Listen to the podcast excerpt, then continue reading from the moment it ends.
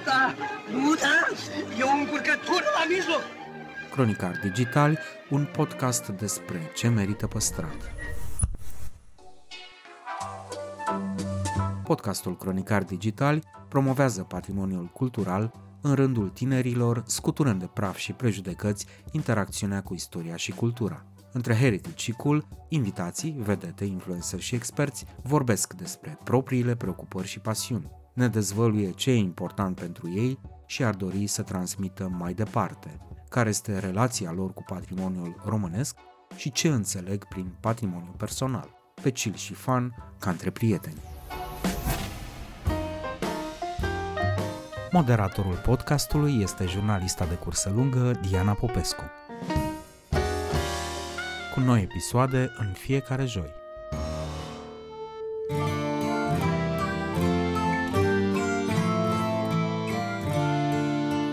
Într-un interviu de colecție din secțiunea Cultura la Purtător, Radu Paraschivescu dea până amintiri din vremea în care copilărea, fără să știe, printre obiective turistice.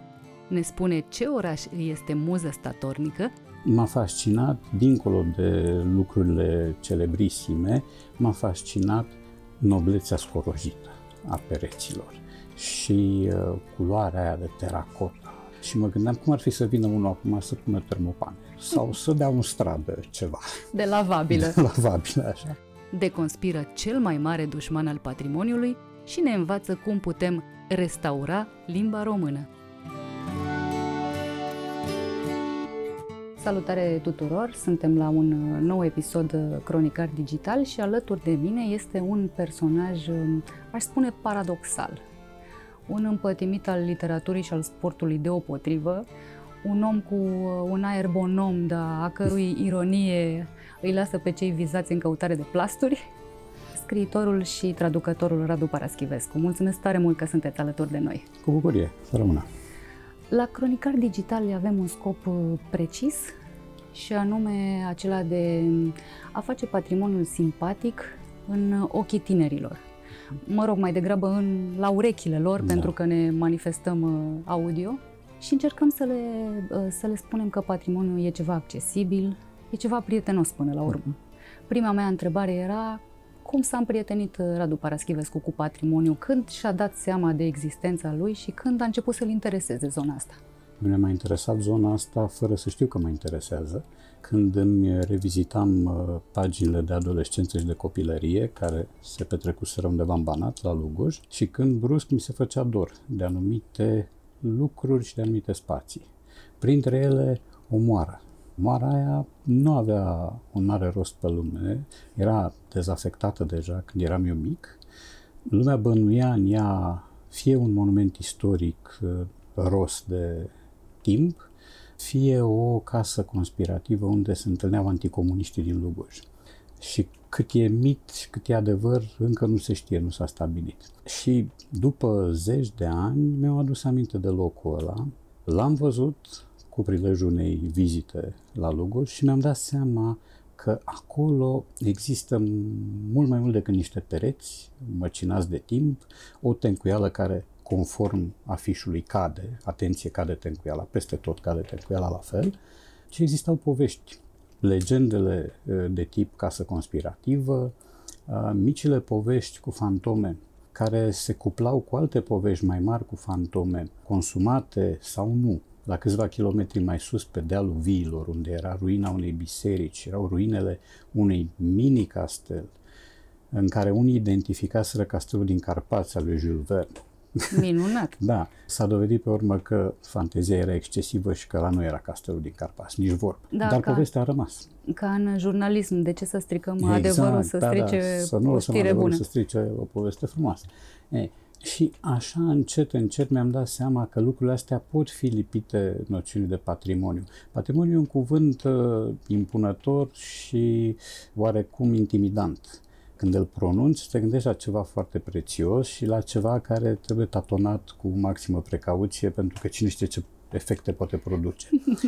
Până la un punct, e la fel cu cititul și cu cartea. Cartea prezentată necorespunzător devine antipatică, devine uh, ostilă chiar. Da? Dacă știi să-l îmbii pe om, tânăr sau nu, la citirea unei cărți și să nu-i spui că este echivalentul cultural al unturii de pește, atunci îl câștigi de partea ta. Dacă ai un fel de a vinde produsul ăla care să producă niște rezultate, să producă și o bucurie, în afară de performanță sau achiziția culturală ca atare, să producă o bucurie în sufletelul copilului sau omului matur. Așa și cu patrimoniu. Prima dată când am aflat eu oficial de ceea ce va să zică un patrimoniu a fost după 89, imediat, când Andrei Pleșu, ca ministru al culturii, a dat o lege a patrimoniului, prin care se reabilitau seamă de monumente și se restituia un rost civilizat unor sedii care deveniseră muzee de istoria partidului, tot felul de orori. Da? Muzeul Țăranului de astăzi era pe vremuri Muzeul de istoria Partidului Comunist. Are la subsol încă e, vestigii. Așa. Și după aia încet, încet am început să compar patrimoniul nostru, care firește de mai multe tipuri, e patrimoniu uh, arhitectural, da? e un patrimoniu cultural de tip literar, scris, e un patrimoniu imaterial, dansuri, știu eu, lucruri de genul ăsta, și e un patrimoniu afectiv, care cred că este cel mai interesant și care merită exploatat cel mai mult. Și am început să compar tipul ăsta de patrimoniu cu ceea ce găsim afară. Pentru că după 90, cei mici, nu știu, dar abia după 90 am început să circulăm. Și mi-am dat seama de un lucru interesant și caragios în același timp, că noi știm mult mai bine patrimoniul altora și că s-ar putea ca alții să știe mai bine patrimoniul nostru. Sigur că uh, fiecare dintre cei care au umblat un pic prin țară știe despre bisericile fortificate, știe despre Biertan, despre Densuș, despre tot felul de lucruri. Fiecare știe despre biserice și mănăstirile din Moldova sau din Oltenia. Dar dacă îl pui pe om să-ți povestească despre unul dintre locurile astea, îți spune ceva de genul imaginea e neclară, am fost acum 30 de ani, acum 28 de ani, nu mai știu, în schimb am fost la Bayeux, în Normandia. Și trebuie să-ți povestesc cum este cu morile de apă, cu rocile care încă merg, cu muzeu în care se află tapiseria, cu toate restaurantele, cu cimitirul uh, eroilor britanici căzuți în război. Deci oamenii ăștia au o, și mă recunosc în descrierea asta, sunt oameni care au o cunoaștere bună a patrimoniului extern și o cunoaștere nu precară, dar aproximativă și oricând perfectibilă a patrimoniului intern. De ce? Pentru că patrimoniul intern sau lucrurile interesante din țară sunt mereu la îndemână și nu le vezi acum, le vezi săptămâna viitoare și săptămâna viitoare plouă, sigur că nu le ia nimeni. E, pe când te duci afară, în primul rând pentru că e afară, în al doilea rând pentru că vii cu niște amintiri dincolo de pozele pe Facebook, dar vii cu niște amintiri povestibile și în al treilea rând pentru că îți pui întrebarea, eu cel puțin mi-o pun, dacă mai vine un scelerat la conducerea țării și dacă ne pune iar sârmă ghimpată. Acum că sunt sănătos să și fugim. lucid, să mă duc repede să văd și după aia dacă vine dementul la putere, n-am decât să mă duc la bisericile fortificate și în alte locuri. Ați pomenit de fotografiile de pe Facebook. Sunteți un trăitor în baltă albă, îndrăgostit da. iremediabil de Roma. Da. Iar în pandemie ați uh, postat pe Facebook uh, o mulțime mm. de fotografii de acolo. E drept și din uh, restul Italiei. Da. Cum e cu povestea asta de dragoste cu Roma și ce vă face irezistibilă? Mai multe lucruri. În primul rând, nu știu de unde s-a cuibărit în mintea mea ideea că Roma e locul din care pleacă tot. Deși, istorie vorbind, nu e. Dar pentru mine, Roma e locul de unde începe lumea și unde se va termina lumea. Uh, pentru că este o napolitană istorico-culturală cu atât de multe foi, încât uh, nu, nu te saturi numărându-le, dar amite uh, luându-le la pipăit. Pe urmă, nu are ostentație.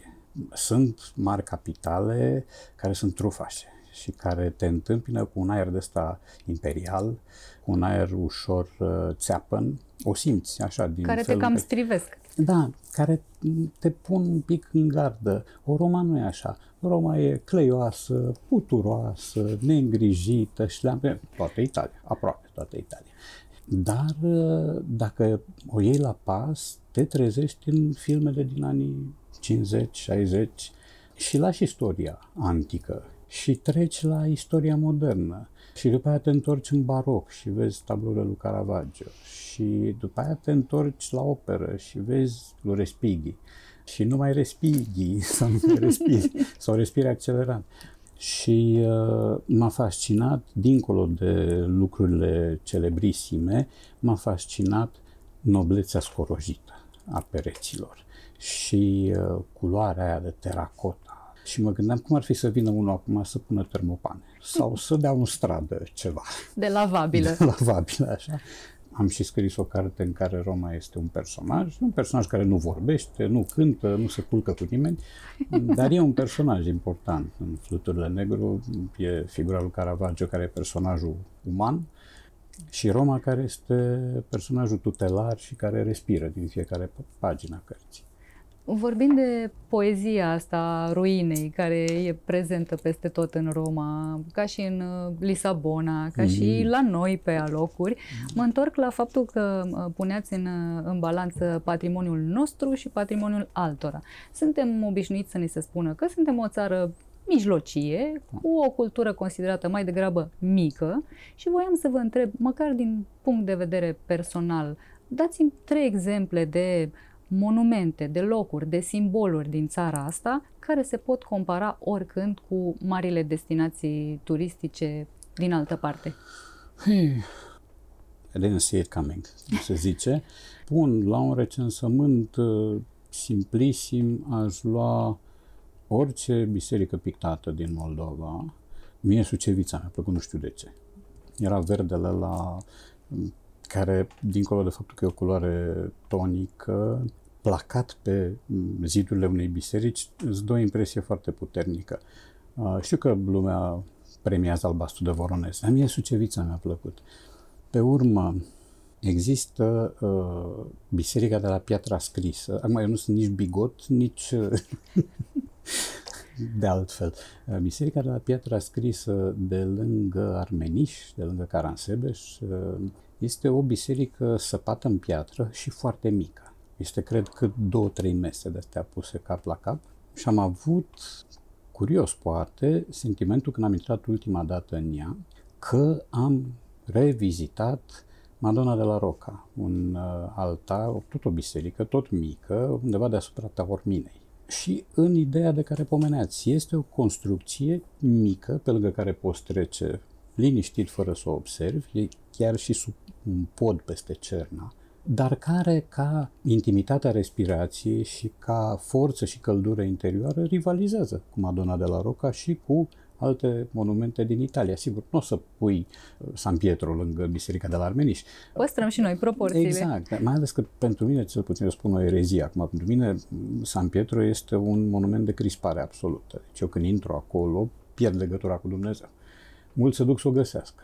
Mie mi se pare un mol confesional atât de mare încât uh, din furnică devin microfurnică și nu, nu mai simt uh, nu mai simt ce simt în San Luigi de francezi de pildă, unde sunt trei tabluri ale lui Caravaggio sau în orice altă biserică din Revenind Italia, la Caravaggio. Da, sau din Franța sau din, sau din Portugalia, ca ați pomenit de Portugalia. În uh, San Pietro, poate și pentru că sunt mii de oameni în același timp, te simți ca la mol, repet.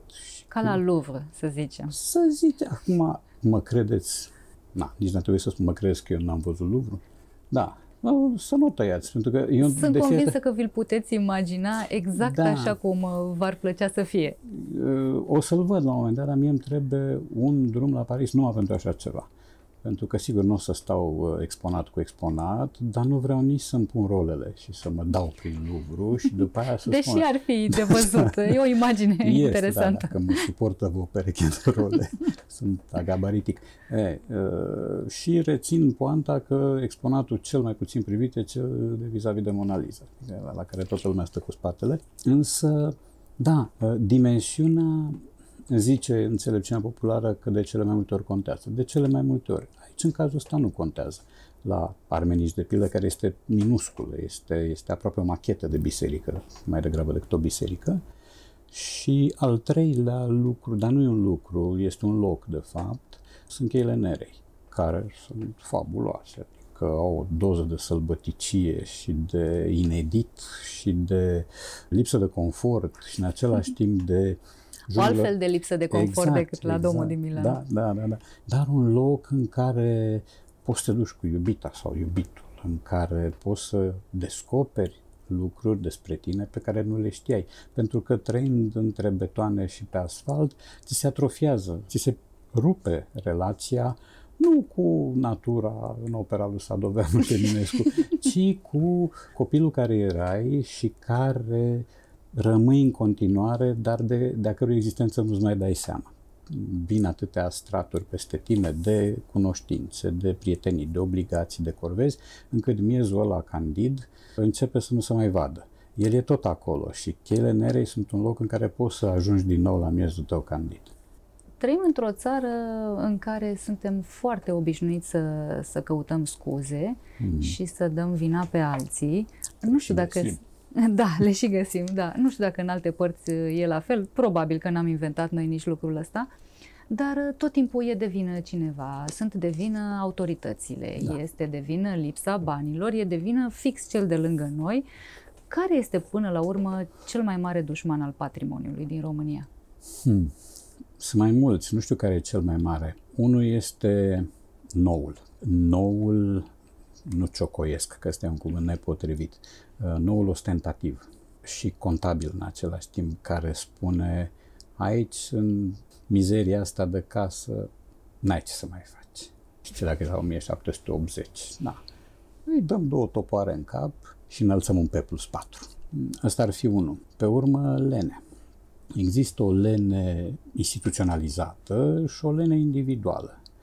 A celui care așteaptă întotdeauna că trebuie să fie făcut de, făcută de celălalt, a celui care zice maniana, ca spaniolii în războiul civil. Că dau bombele pe ei și ziceau tranquilo maniana. Așa facem și noi de multe ori. Cu consecințele care se văd și care sunt din ce în ce mai uh, greu de suportat. Și dau un exemplu dintr-un oraș prin care doar am trecut, dar despre care știu povești, Caracal. Caracal este obiectul bagiocorii în uh, umorul popular. Da? Căruța și atât. Căruța și cimitirul care e pe strada Învierii, închisoarea care e pe strada Libertății, Libertății. și că la baia comunală a căzut băul și a rămas aia comunală. Eh, uh, în Caracal există zeci, dacă nu sute, dar zeci în orice caz, de conace părăsite. Există un teatru național care e o teatru, bijuterie. Da, o splendoare, exact. Nimeni nu se mai ocupă de ele. Și ele mor. În fiecare zi mai moare câte un pic din fiecare. Nu știu dacă, asta e o poveste de acum câțiva ani, nu știu dacă între timp s-a produs ceva, s-a produs un reviriment de patrimoniu, dar mă îndoiesc. Așa o din febră motivele... a conacelor, Așa. toată lumea să le restaureze. Da, să... da, da, da. Din, din motivele de care spuneți, nu sunt bani, lumea nu are ce să mănânce, e șomaj, Există de cultură ne arde nouă. Da, da, exact. Am văzut acum câțiva ani un eveniment de o tristețe mare care a provocat hohote de râs, o grevă a bibliotecarilor. Acum mai bine de 10 ani. Eu am fost bibliotecar cu 3-4 ani și cam știu cum e. Mult praf, ciuperci la tot pasul, mai ales în depozite și un salariu dincolo de mizerabil. Și oamenii ăia, la un moment dat, n-au mai suportat și au ieșit și au făcut grevă. Era perioada grevelor. O țară întreagă a râs de ei. Că dacă face brutarul grevă, simți. Dacă face bibliotecarul, exact, de cultură râdem. de nou, da, râdem. Și uite și pe ăștia. Pe ăștia i-am cunoscut. Și am cunoscut și pe unii dintre bibliotecari din mediul rural, care în anul de grație 2012 aveau salariu de 600 de lei. Da. Și făceau și ludotecă și aveau grijă și de copii și făceau activități de pețire a cititorilor pentru pentru mersul la bibliotecă și făceau activități din proiectul Biblionet, adică de familiarizare a țăranilor de acolo cu calculatorul și cu internetul. Ce-i mână în luptă pe oamenii ăștia? Nu știu, adică unii dintre ei au o plămadă specială, clar. Am cunoscut câțiva într-o comună, cred, nu cred că e oraș care se chema Țânțăreni, era o doamnă de până în 30 de ani, care le făcea pe toate cu un aplomb, de fi zis că e plătită în aur și în diamante. Și când am aflat care e salariul, mi s-a ars siguranța, adică am simțit și prost, deși nu era vina mea, dar am simțit prost. Alții la fel, prin creierul munților și reușeau mici performanțe. Una dintre aceste doamne, tot o doamnă tânără, dintr-o comună din Vâlcea, a reușit să facă turism cu vârstnici. Cu vârstnici care erau unii în căruciori cu rotile, alții cu bastonul și erau oameni fără mijloace. Și oameni care nu aveau cum să ajungă să vadă Stockholmul sau Parisul. Și atunci, doamna asta făcea cu ei vizioner pe calculator și le explica, se informa în prealabil, citea, se documenta și le spunea povești despre Florența, despre și cu imagini. Făceau cu niște tururi virtuale. Exact, exact, da, da, da. Și tot așa, cu niște salarii de mizerii, privite nu cu desconsiderare, cu maximă indiferență cam de toată lumea, pentru că acolo la țară trebuie să te dai bine pe lângă preot, pe lângă dascăl, da? Nu e profesor, e dascăl. Deci asta e unul din cuvintele care pe mine mă scot din papuci. Nimeni nu mai e toți sunt dascăli. Așa. Și primarul. primarul să nu-l uităm da. pe primar. Și deci astea sunt, ăștia sunt centri nervoși. Ăștia sunt. Mi se pare uh, absolut uh, fabulos. Ar trebui să fie o îndeletnicire a fiecărui nepot cu bunicul lui. Astfel de tururi din astea virtuale. Da, da, da. Mai ținut pe genunchi, te-am tras exact. de barbă, am făcut atâtea lucruri mm-hmm. în contul tău, hai să, să-ți dau ceva la schimb. Uite, da, apăsi da. o butonul mm-hmm. și te plimbi da. bunicule da. pe unde da, nu da, ți-ai permis niciodată. Și femeia nu cerea nimic în schimb. Nu vedeai... Ai fibră de voluntar până exact, la urmă. Exact, da, despre asta e vorba. Sunt multe asemenea povești. Și sunt povești de patrimoniu. Acestea sunt personaje de patrimoniu. Noi am scris o carte, noi, noi însemnând Cătălin Ștefănescu, Irina Păcurariu, Vlad Petreanuș și cu mine, o carte reverență cumva față de toată povestea asta a biblionetului, care uh, este rezultatul unei investiții a Fundației Bill și Melinda Gates. Deci înainte să ne microcipeze, înainte să ne fure datele, până să-i vină idei din exact, astea, perverși cum sunt, au pompat 27 de milioane de dolari în informatizarea bibliotecilor rurale și municipale din România. Și în semn de mulțumire s-au gândit românii de aici ce să facem noi, hai să facem o carte cu povești ale acestor oameni care au învățat să descopere lumea pe calculator. Nu putem să le trimitem doar o sticlă de pălincă, trebuie să le mai trimitem și țărâncuța, sticla de coniac în formă de țărâncuță. Iar acolo erau povești fabuloase, ce erau, nu erau numai povești de astea de triumf asupra mediului ostil. Cătălin Ștefănescu povestește de întâlnirea cu un șofer de primar care i-a explicat care e contradicția lui Nice. Cătălin i-a crescut părul brusc, așa, a simțit că apar niște grupe de mușchi. Altul, tot de prin Ardeal, mi se pare, s-a trezit blocat de zăpadă acasă la el și n-a mai găsit, n-a mai avut cum să ducă să-și ia țigări. E un fumător înrăit. Și a fumat uh, volumul întâi din Shogun. Că luase cu și a început să vorbească da. limbi străine. Vorbim despre patrimoniu, fie că e personal, fie că e cultural. Pentru un scriitor, uh, din patrimoniul ăsta face parte vrând nevrând limba.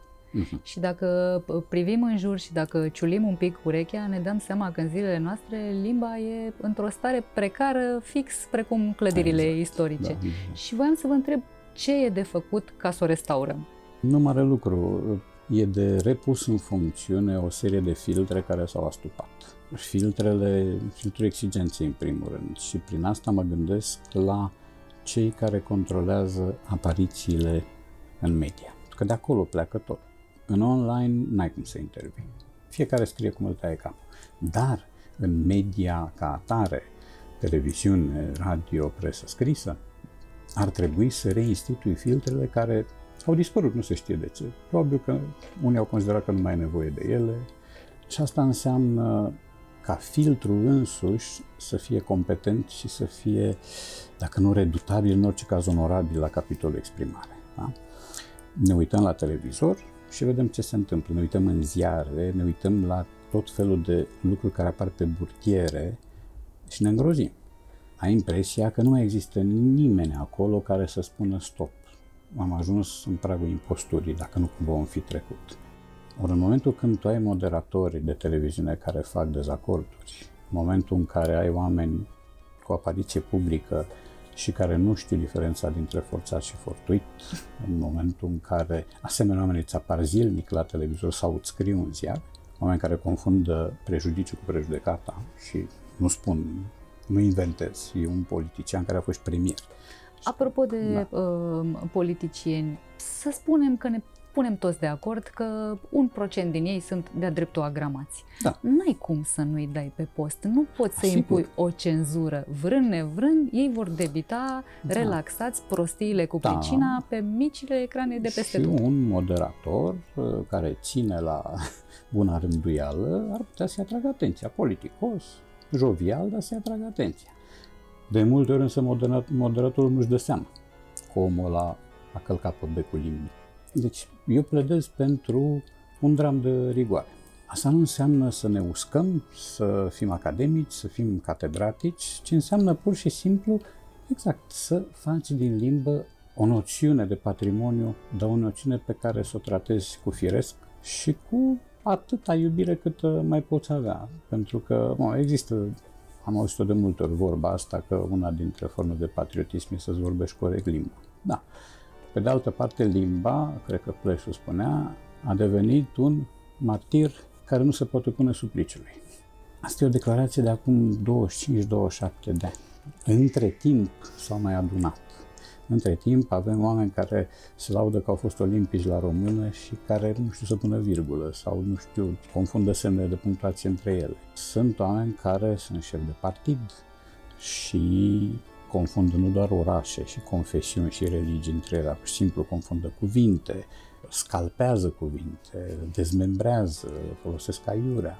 E, uh, lucrurile astea nu pot fi corectate în două zile, pot fi caricaturizate, pot fi ironizate, m-am ocupat personal de povestea asta și pot fi aduse la cunoștința cât mai multora. Pe urmă, mai e o problemă, cred, nu știu pentru că am pierdut legătura cu fenomenul, felul în care e predată limba română. Ea nu trebuie predată ca o rețetă împotriva spondilozei. Da? Ea trebuie predată cu afecțiune. Da? La română, mai mult ca la alte materii, e nevoie de implicare afectivă a profesorului. E nevoie ca profesorul să-i câștige pe oameni de partea lui, pentru că acolo intervine un lucru care la alte materii nu intervine, intervine stilul. La matematică nu e, nu e nevoie de stil, da? la biologie. Gametofitul tot ăla e. e. e relația cu limba română e suplă și poate fi uh, foarte frumoasă dacă știi să o cultivi. Ori am impresia că unii profesori lucrează în orizontul blazării, am impresia și unii, nu generalizez, iar uh, pe elevi trebuie să-i câștigi pentru că elevii din ziua de azi, pe lângă că sunt foarte emancipați, au și toate gadgeturile la îndemână și dacă nu ești un pic vrăjitor în fața lor, nu poți să-i câștigi.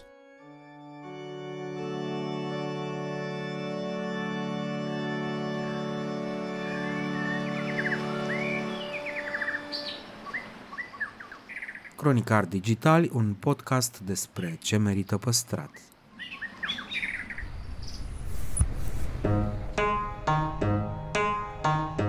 Ești pe o stradă uluitor de frumoasă, plină cu clădiri istorice în care visezi să locuiești sau măcar să mergi la job.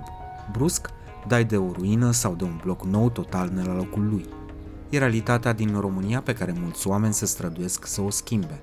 Urmărește rubrica Cine ascultă o casă, finanțată de Ordinul Arhitecților din România, prin timbrul de arhitectură. Află vești bune, povești cu case și zone ascultate și puse în valoare. La final puneți o dorință. Să le fotografiezi, să devii proprietar de casă veche, să te implici când în cartierul tău se pregătește o construcție anapoda? Tu alegi.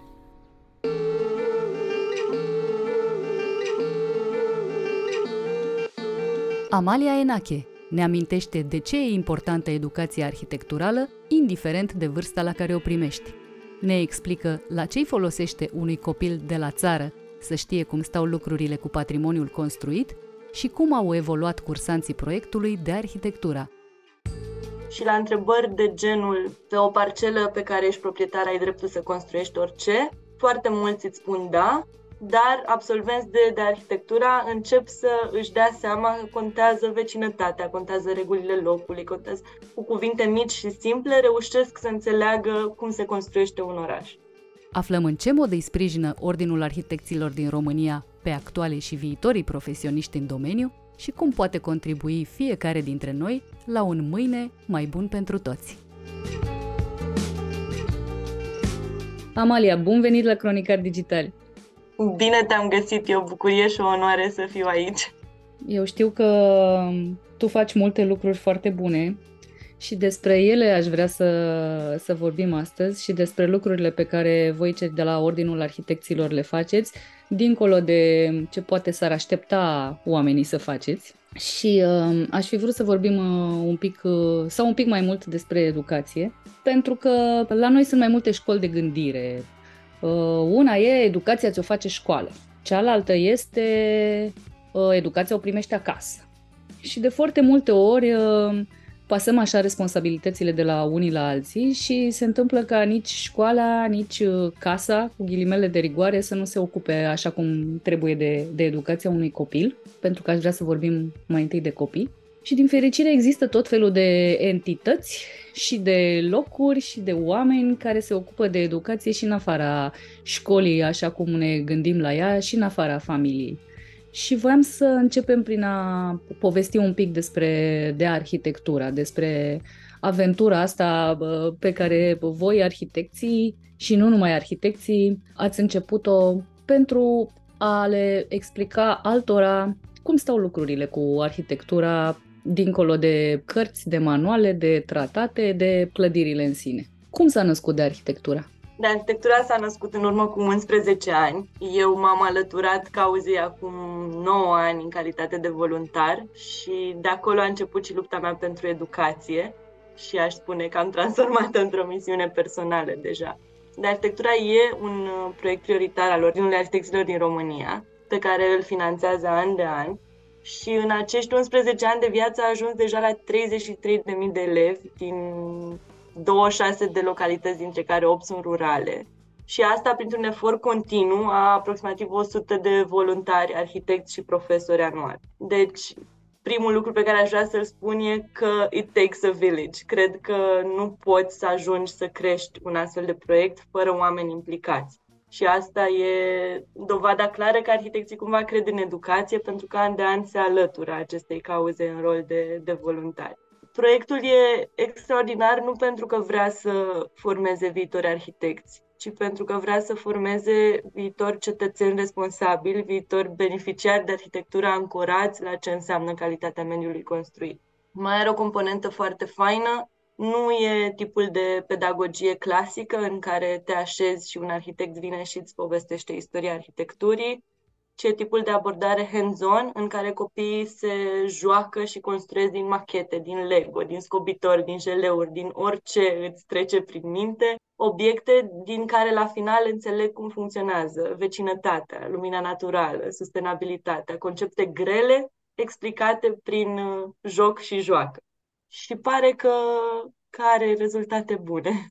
Mă bucur că ai dat toate aceste amănunte pentru că ar fi putut să existe aceste sprâncene ridicate. Hai, domnule, copiii din mediul rural au, uh, după cum foarte bine știm, uh, de multe ori wc în fundul curții, uh, fac kilometri întregi până la școală, n-au tot felul de lucruri de strictă necesitate și voi veniți acolo să le povestiți despre arhitectură. Dar iată, nu este vorba de a învăța stilurile și curentele și alte lucruri din astea care țin de teoria înaltă, ci de a, a le explica lucruri care îi pot ajuta imediat și îi pot ajuta să înțeleagă cum se pot raporta la orașul sau satul lor în continuă dezvoltare. Am avut o, o bucurie personală recent, fac un doctorat pe tema educației de arhitectură și ca instrument am hotărât să iau niște interviuri primilor elevi care au absolvit de arhitectura care acum au 19-20 de ani, deci sunt deja adulți cu drept de decizie în orașele în care locuiesc. Și uh, mi-am dat seama că 11 ani mai târziu, din fericire, rămân niște informații, comparând asta cu liceni de aceeași vârstă care nu au, nu au trecut prin opționalul ăsta. Și la întrebări de genul, pe o parcelă pe care ești proprietar, ai dreptul să construiești orice, foarte mulți îți spun da, dar absolvenți de, de arhitectura încep să își dea seama că contează vecinătatea, contează regulile locului, contează cu cuvinte mici și simple, reușesc să înțeleagă cum se construiește un oraș. De regulă, când întrebi uh, un copil cam uh, care și-ar dori să fie parcursul lui la maturitate, avem niște răspunsuri mai mult sau mai puțin uh, standard.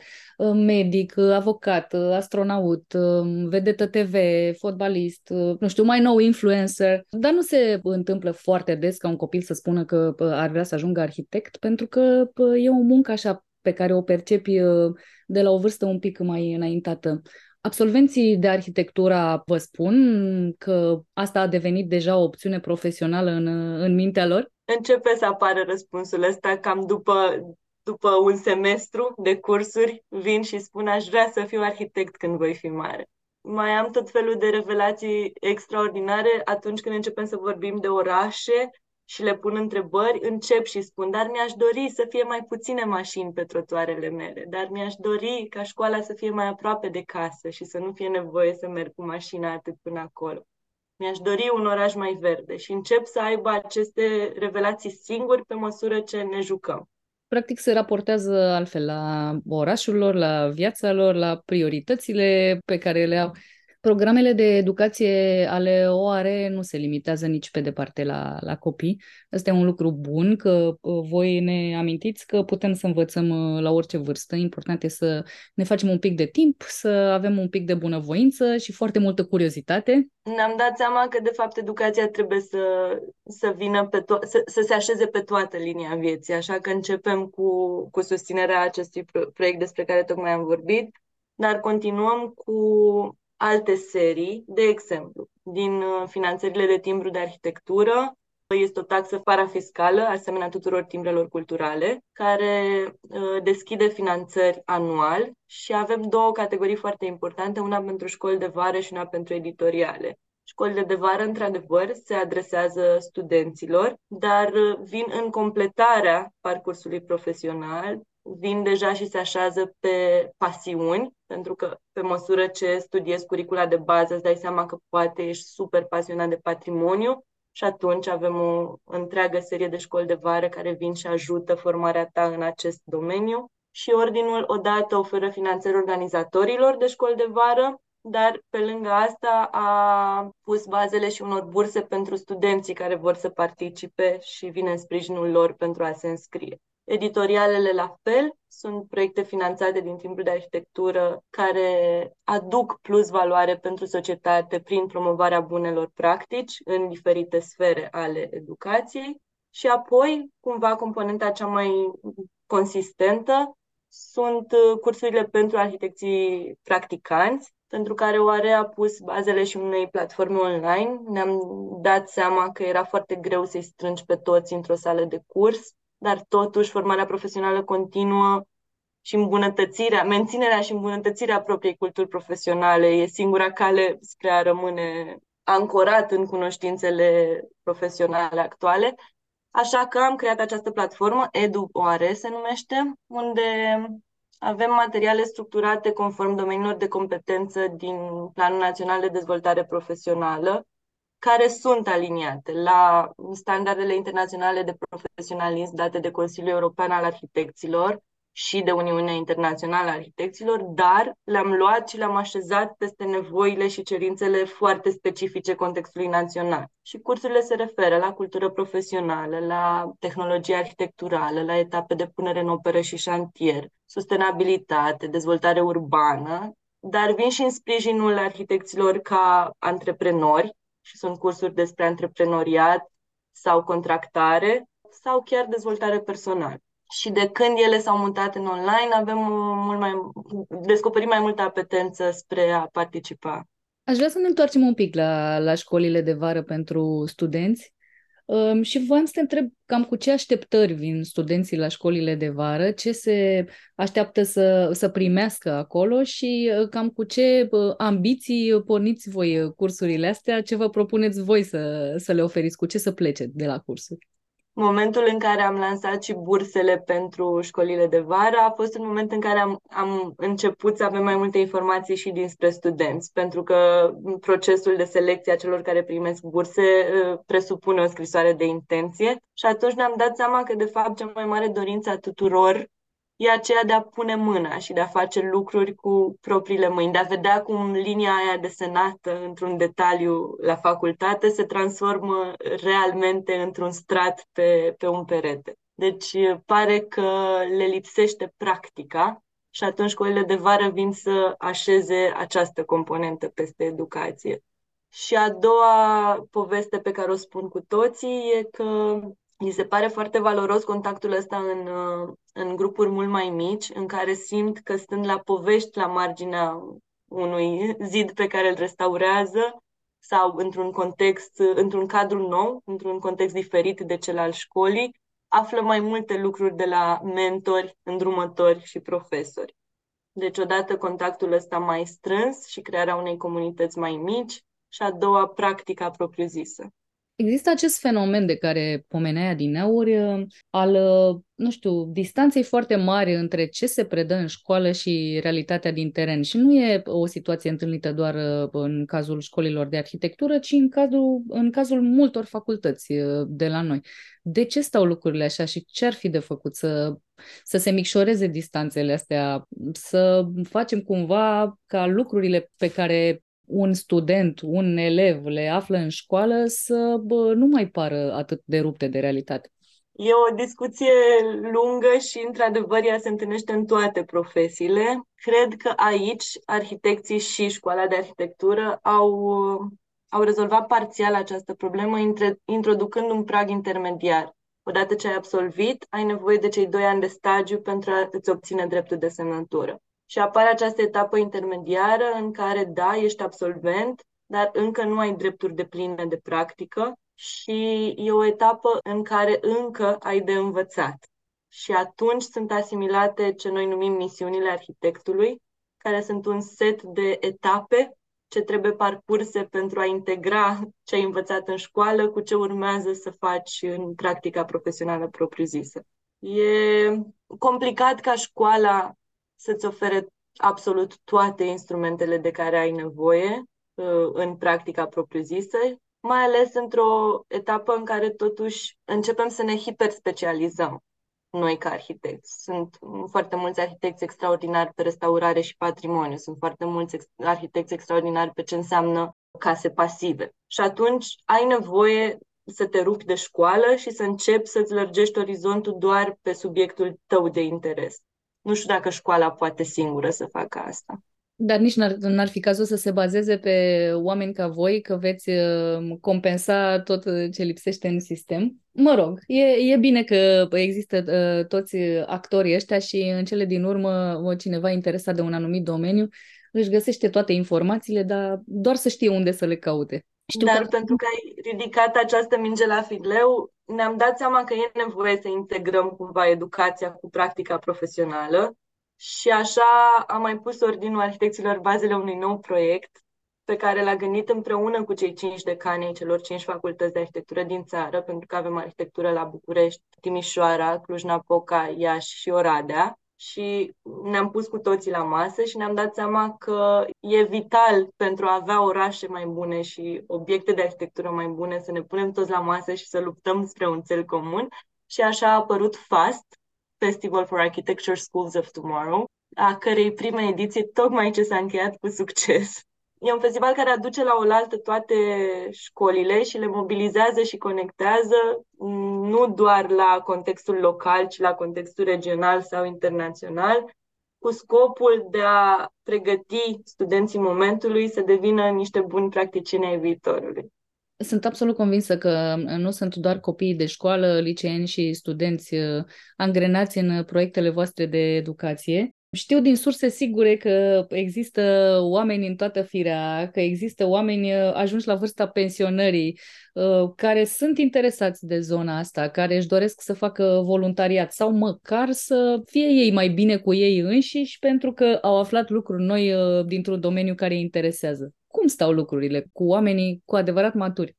Oamenii cu adevărat maturi vin exact cum, cum tocmai ai adus în discuție, vin ca voluntari și vin să se implice în continuare în proiecte. Vin ca mentori în școlile de vară, vin și lansează proiecte editoriale menite să spună poveștile și lecțiile învățate de aceștia și să le transmită mai departe viitorilor practicieni și vin uh, cu drag la serii dedicate lor, cum ar fi Ziua Arhitecturii, în care ne strângem cu toții la Ordinul Arhitecților și spunem povești despre profesie sau viitorul profesiei. Deci rămân tot timpul ancorați în comunitatea asta a profesioniștilor de arhitectură, cred că cu rol de viitor mentori.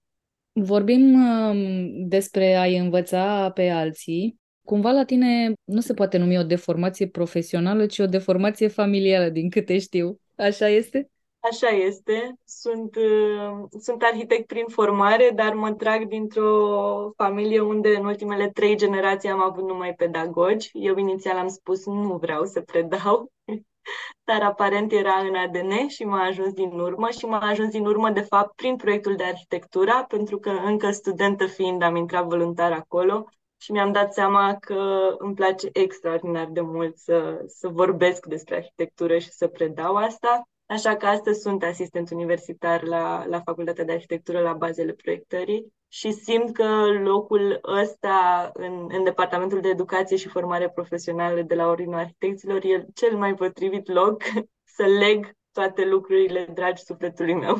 Apropo de lucruri dragi sufletului tău, uh, un uh, mare și, nu știu, poate nerealist vis profesional există? Mi-am dat seama că îmi doresc să să rămân parte din învățământul de arhitectură. Deci, da, îmi doresc să duc la capăt cercetarea doctorală și să rămân în școală. Și îmi doresc ca acest festival, din echipa căruia am fost parte încă de la început, să reușească să continue și să strângă o comunitate comună a școlilor de arhitectură române. Sunt uh, niște piloni ai uh, ai acestui plan de educație pe care îl desfășurați permanent, reconectare, reutilizare, revalorizare, Astea de foarte multe ori au fost niște cuvinte așa foarte ușor aruncate în vânt, tocite pe la colțuri. Cât de greu e să faci asta de unul singur, fără, nu știu, sprijinul um, autorităților, fără sprijinul municipalităților, fără sprijinul oamenilor care chiar au putere de decizie?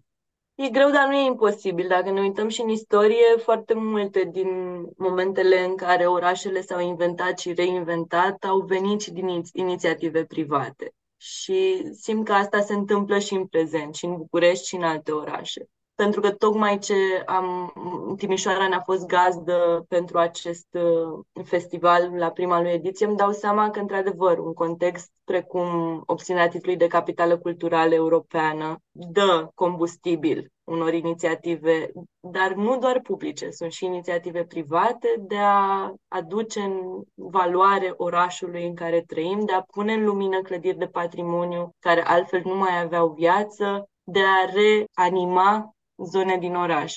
Deci cred că trebuie să existe tot timpul un echilibru între public și privat, între efort personal și efort colectiv. Vorbind despre clădiri de patrimoniu, fiecare avem o slăbiciune în domeniul ăsta. Mă rog, cei care suntem interesați de zonă, povestește-mi un pic, te rog, despre clădirea ta favorită. Clădirea mea favorită. Mă îndrăgostesc foarte ușor de clădiri și de poveștile lor.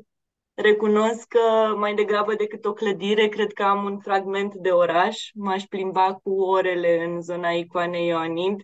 Mă uită Dumnezeu pe străzi ascultând cronicari digitali în ureche, în timp ce, în timp ce iau la pas zona aia la nesfârșit. Cred că mi-e mai ușor să mă îndrăgostesc de fragmente de oraș decât de clădiri. Și asta pentru că mi se pare că spațiul public e cel care strânge comunitatea și de asta aleg să iubesc mai mult uh, bucăți de oraș decât clădiri.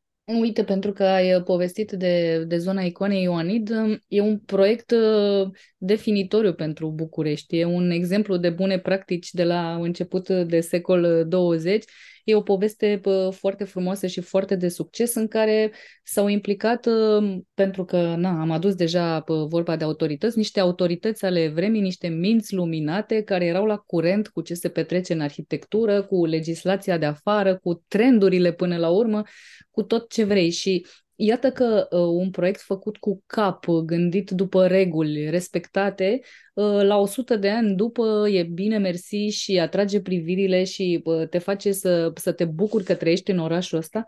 spre deosebire de multe alte zone din oraș în care s-a construit haotic, în care pă, nimeni pare că nu mai respectă nimic, e tare frustrant, presupun, pentru un arhitect să vadă că se întâmplă asta în jur în fiecare zi.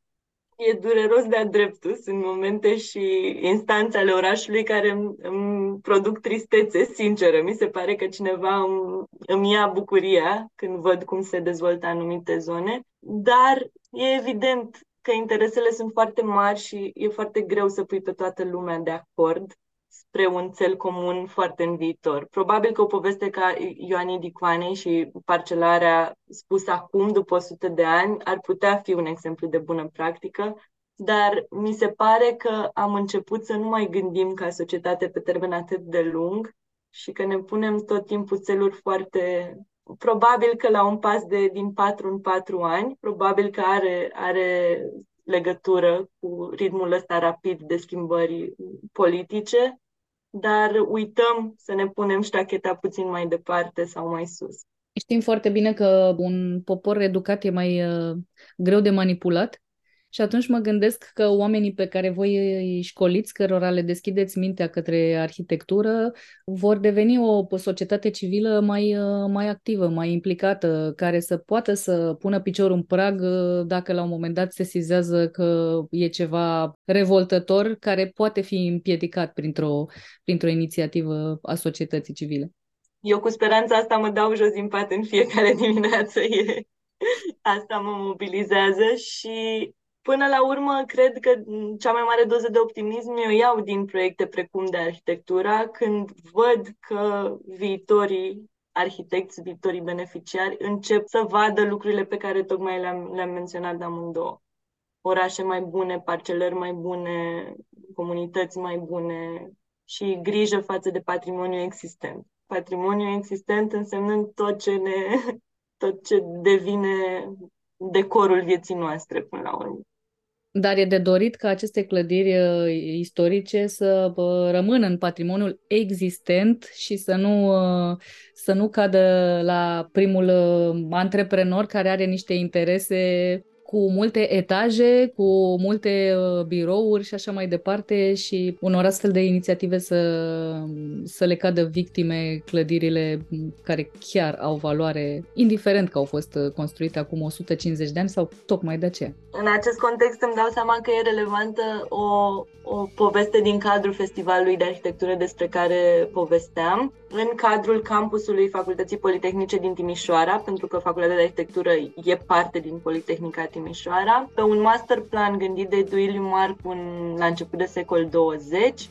Există un parc și sunt niște clădiri superbe cu o cărămidă aparentă neoro, în stil neoromânesc atunci Giliu Marcu a ales să experimenteze, inspirat fiind de zidurile cetății, să experimenteze cu cărămida aparentă. Una dintre clădiri funcționează drept cămin studențesc, cealaltă a fost inițial cantină, dar apoi o lungă perioadă de timp a fost luată în posesie și transformată într-o discotecă. Mulți timișoreni o știau drept discotecă.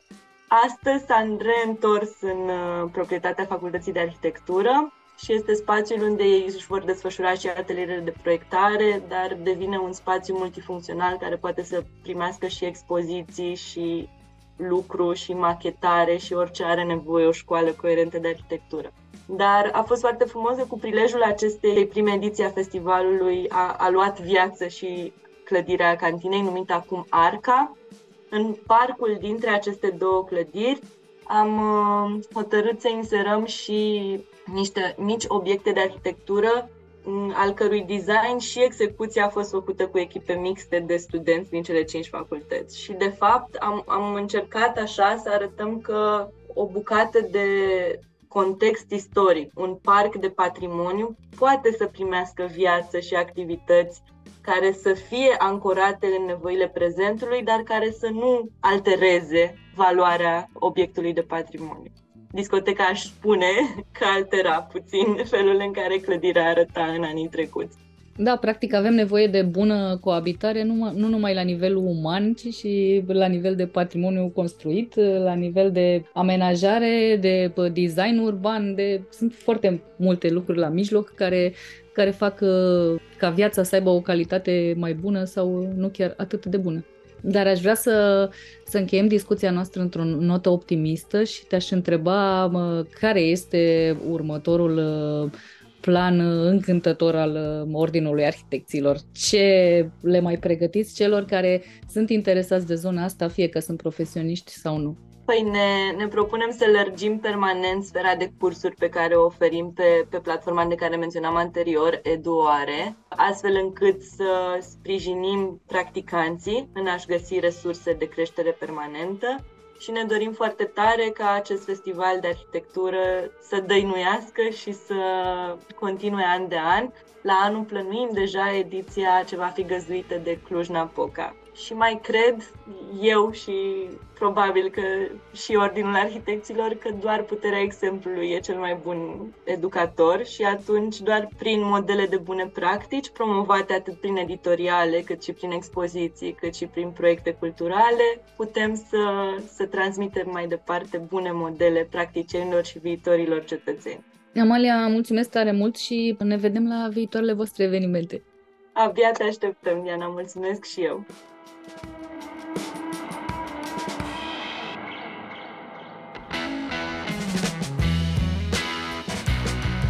Cronicar Digital, un podcast despre ce merită păstrat.